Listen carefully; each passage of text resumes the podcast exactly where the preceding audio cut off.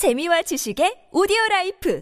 팟빵 안녕하세요. 군사돋보기입니다. 현재 시각 2월 17일 아침 이 영상을 위한 대본을 작성하고 있는데요. 다행히 제 바람대로 아직까지 러시아의 우크라이나 침공은 일어나지 않았고 러시아군의 일부가 철수했다는 긍정적인 소식까지 나왔습니다. 그러나 이 병력은 극소수에 불과하고 여전히 15만 명에 달하는 대부분의 러시아군 병력이 여전히 우크라이나와 국경지대 공격 개시선에 대기 중인 것은 변함이 없는데요.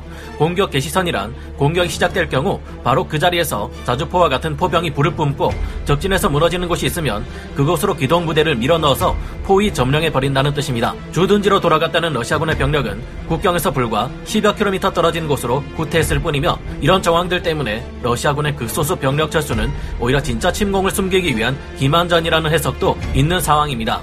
러시아는 현재 민병대로 위장한 최정예 푸틴 직속의 용병들을 국경 지역에 배치시켜 놓고 있는데요.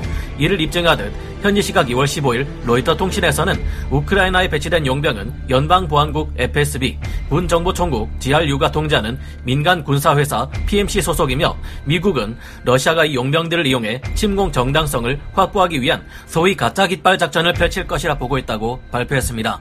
미국에서는 지중해 일대 포진해 있는 러시아 함대 머리 바로 위에 B-52H 전략 폭격기를 날리는 역대급 도발을 감행하기까지 했는데 이러다 누구 하나 실제 공격을 감행할 경우 그 즉시 대 규모 전쟁으로 번질 우려도 남아 있는데요. 그 정도로 현재 상황은 조금 더 나아진 것이 없습니다. 이런 상황에서 미국은 한국이 우크라이나를 지원하겠다면 크게 환영받을 것이라 말하고 있으며 우리 한국에서도 필요할 경우 우크라이나를 돕기 위한 물밑 작업이 진행되고 있다는데 무슨 작전을 준비하고 있는 걸까요?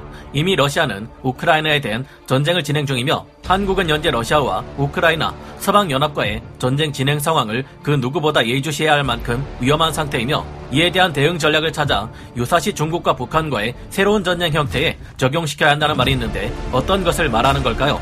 지금부터 알아보겠습니다. 전문가는 아니지만 해당 분야의 정보를 조사 정리했습니다.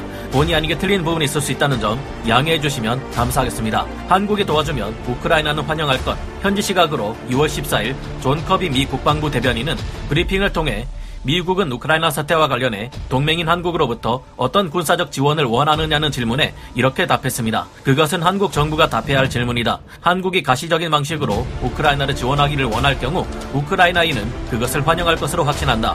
하지만 우리가 섣불리 우크라이나와 러시아 간의 관계에 끼어들어 우크라이나에 군사적 지원을 약속하기는 어려운 상태입니다. 소련이 멸망한 후 아무리 러시아가 냉전의 패배와 소련 해체로 국제적인 영향력이 많이 낮아졌다고는 하나 여전히 세계에서 가장 넓은 영토와 1억 명이 넘는 인구를 보유한 세계 2위의 군사 강국입니다. 한국군의 육군이나 수상함 같은 분야에서는 어느 정도 러시아를 상대할 만한 구석이 있는 것도 사실이지만 미국 다음가는 엄청난 군사력에 다양하고 치명적인 핵무기까지 엄청나게 많은 수를 보유하고 있는 러시아를 상대로 맞서 싸우기에는 너무나도 부담이 큰 상황인데요. 특정 부분에 있어 한국의 군사력은 지금의 러시아도 함부로 무시할 수 없을 만큼 강력해진 것이 사실이지만 우리가 이 무시무시한 전쟁에 끼어들어 얻을 수 있는 직접적인 이익도 그다지 보이지 않는 상황입니다.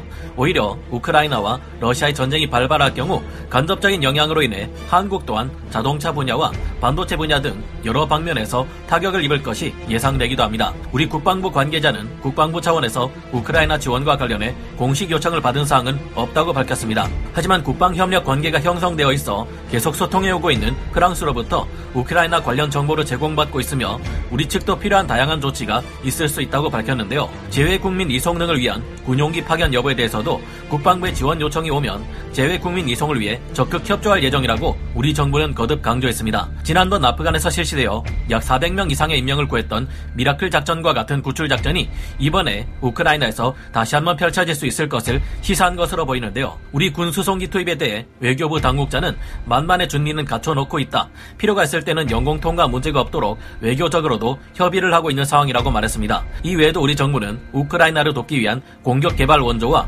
인도적 지원을 검토하며 우리 경제에 미칠 영향을 예의주시할 계획입니다. 중국과 대만, 중국과 한반도의 관계와 굉장히 유사한 러시아 우크라이나 관계, 그러나 우리가 우크라이나와 서방연합, 러시아의 전쟁 진행 상황을 주의 깊게 살펴보아야 할 이유가 있습니다. 첫째, 러시아와 우크라이나의 관계는 여러모로 중국과 우리 한반도의 관계와 유사하기 때문인데요.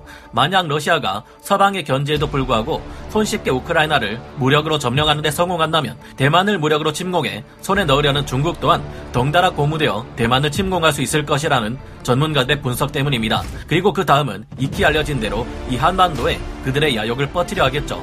그때쯤이면 중국의 항모 전단이 대놓고 서해로 들어와 무력 시위를 벌이며 정치적 경제적으로 우리를 압박하기 위해 큰 소리를 칠지 모릅니다. 이와 동시에 보라오 핵무기가 없는데 미국이 제대로 안 도와주니까 저렇게 점령당하는 거 아니네. 절대 핵무기를 포기해서는 안 되는 거야. 라는 주장이 다름 아닌 북한에서 기세 등등하게 나오며 더더욱 세계를 핵무기로 위협하려 들 수 있을 겁니다. 그리고 이에 불안해진 우리 대한민국뿐만 아니라 일본을 비롯해 여러 미국의 동맹국들이 핵무기를 자체 보유하겠다고 나올 수 있겠죠. 하지만 이보다 더 큰 두 번째 이유가 있습니다. 강력한 군사 강국인 러시아와 최신의 군사력으로 무장한 서방 측의 군대가 전쟁을 통해 부딪힐 경우 과거에는 볼 수 없었던 현대 전쟁의 구체적인 진행 상황, 전반적인 흐름과 과정, 실제 전쟁에서 우위를 점하는 전투 체계에 대한 다양한 분석을 통해 우리 군의 전력을 실질적으로 강화시킬 수 있기 때문입니다. 특히 러시아의 경우 최근 중국이나 북한이 하고 있는 것처럼 현재도 새로운 전쟁 개념인 하이브리드 전을 우크라이나 측에 다양하게 감행하고 있어서 이미 우크라이나와 러시아 간의 전쟁은 진행 중이라는 해석도 등장하고 있습니다. 하이브리드 전이란 기술력, 정치력, 경제력, 외교력, 군사력 등을 의도적으로 혼합해 정치적인 목표를 추구하는 것을 말합니다. 전면전은 피하고 싶고 통상적인 방법으로는 정치적 목적을 달성하기 어려울 때 시도되는 것이 이 하이브리드 전인데요. 정치 공작, 경제 침투, 정보 탈취 및 교란 등을 이용하는 심리전과 사이버전의 비정규전과 함께 핵무기를 비롯한 정규전을 결합하는 복잡한 형태의 전쟁이 하이브리드 전이라 할 수 있습니다. 이 같은 하이브리드 전을 현재는 북한 또한 적극적으로 활용하고 있으며 미국의 가장 큰 적으로 떠오르고 있는 중국 또한 고도화시키고 있는 상태입니다. 특히 우리 한국은 주변국들의 하이브리드 전 위협에 취약한 국가이기에 이에 대한 대응이 시급한 상태입니다. 한국은 세계 최고 수준의 정보통신 기술과 인프라를 보유했지만 그만큼 보안 수준은 낮아서 사이버전과 정보전에 무방비로 노출되어 있는 상태라 군사 전문가들은 경고하고 있습니다. 북한은 2001년부터 인민 무력부를 설립하며 사이버, 정보전과 같은 비대칭 전력, 비정규적인 능력을 향상시키는데 심혈을 기울여 왔는데요. 2000년대부터는 한국의 민간, 공공주요 기반 시설, 국방, 그리고 국회 등을 대상으로 사이버 공격을 수십 차례 감행해 온 것으로 밝혀졌습니다. 중국은 아직 미국을 맞상대할 능력을 갖추지 못했지만 하이브리드 전쟁 수단으로 활용할 경제 역량은 러시아보다 더욱 막강한 상태입니다. 선거 개입부터 상륙 작전까지 일본 와타나베 요시카즈 전 육상자위대 장성은 중국이 대만을 상대로 하이브리드 전쟁을 이미 시작했으며 이에 동원할 수 있는 8가지 하이브리드 전 시나리오를 제시하기도 했는데요. 여기에는 정치적 개입, 사이버 공격, 내란을 통한 정부 전복, 대만 외곽 도서 지역에 대한 군사 침공, 대만 본섬에 대한 해상과 항공 봉쇄, 공수부대 침투나 총통부 탈취, 잠복 공작원과 연기한 정권 탈취, 탄노미사일 공격, 대규모 이민 해방군의 상륙 작전 등이 그것입니다. 우리나라가 미사일 방어를 위해 사드를 설치했을 때 중국인의 한국 관광을 금지한 점, 중국에 진출해 있는 한국 기업들에 대해 중국이 규제를 강화하는 등 중국에 대한 경제적인 의존도가 높은 한국의 약점을 중국이 이용한 것 또한 하이브리드 전의 일환으로 전문가들은 분석하고 있는데요. 하이브리드 전쟁에 대한 대한민국 국군의 대응법은 무엇일까? 현재 우크라이나를 상대로 러시아 또한 이런 하이브리드 전을 시작하고 있는 것으로 보입니다. 현지 시각으로 지난 15일 우크라이나 국방부와 주요 은행이 사이버 공격을 당했고 14일에는 우크라이나 외무부 등 주요 정부기관 홈페이지가 대규모 해킹 공격으로 마비된 바 있습니다. 우크라이나는 2014년 러시아의 강제 크림반도 병합 이후에도 러시아 해커 집단의 소행으로 의심되는 사이버 공격을 수차례 받아왔습니다. 현지 시각 2월 15일 MI6 관계자의 말을 인용한 파이낸셜 타임즈의 보도에 의하면 러시아는 많은 인명피해와 물적 손실이 예상되는 우크라이나와의 희가전을 피하기 위해 기갑 부대를 앞세워 주요 대도시를 신속하게 포위하고 우크라이나 내부에서 쿠데타를 일으켜 친러 정권을 수립하는 2단계 시나리오를 수립한 상태라고 보도했습니다. 이 같은 하이브리드 전쟁은 평시와 전시의 구분을 모호하게 만들며 언제든지 비밀스럽게 시작될 수 있기 때문에 이에 대응하기가 쉽지 않은데요. 그렇다면 이 같은 우리 주변국들의 하이브리드 전쟁에 우리는 어떻게 대응하고 있을까요? 우리 한국 정부도 사이버 안보 위협을 막아내기 위해 이에 체계적으로 대응하기 위한 컨트롤 타워를 마련하고 있습니다. 현재는 청와대 국가안보실이 국가 컨트롤 타워 역할을 수행하고 있는데요. 국가안보실 2차장 산하에는 사이버 안보 비서관과 정보 융합 비서관을 통합한 사이버 정보 비서관을 두고 있으며 이를 통해 사이버 범죄 관련 대응 역량을 강화할 계획입니다. 국방부 산하에는 사이버 사령부가 있어 사이버 안보 역량을 강화시키고 사이버 공격의 단계별 다중 방어 체계를 구축하고 있습니다.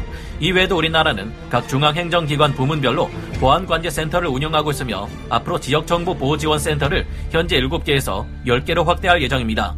하지만 아직 사이버 공간이 사이버 사령부의 통합 방위 작전 관할 구역에 포함되지 않았다는 문제가 있는데요. 국가안보실을 주축으로 정부는 2019년 4월 최초로 국가 사이버 안보 전략을 발표했습니다. 우리나라 정부는 정보 보호 관련 예산으로 2022년까지 8,485억 원을 투입하고 정보 보호 시장의 규모를 14조 원 규모로 크게 확대한다고 발표하는 등 사이버전 대응 역량을 성장시키기 위해 꾸준히 노력하고 있는데요. 한국은 지정학적으로 강대국들 사이에 위치해 있어 강대국들의 하이브리드 전에 말려들기 특히 좋은 나라입니다. 현재 하이브리드 전에 있어서는 중국이나 러시아가 미국의 수준조차 앞서는 것으로 알려져 있기에 앞으로 한미 연합군 모두가 하이브리드 전에 대응할 역량을 시급히 키워 나가야 할 상황인데요. 이와 관련된 대응 방법에 있어 충분한 자료가 모인다면 그때 다시 한번 이 주제를 다뤄보겠습니다. 우리 한국이 치명적인 미래전의 핵심이 될 하이브리드 전에 있어 스스로를 완벽하게 방어할 능력을 하루빨리 갖추기를 바라며 오늘 군사 돋보기 여기서 마치겠습니다. 감사합니다. 영상을 재밌게 보셨다면 구독, 좋아요, 알림 설정 부탁드리겠습니다.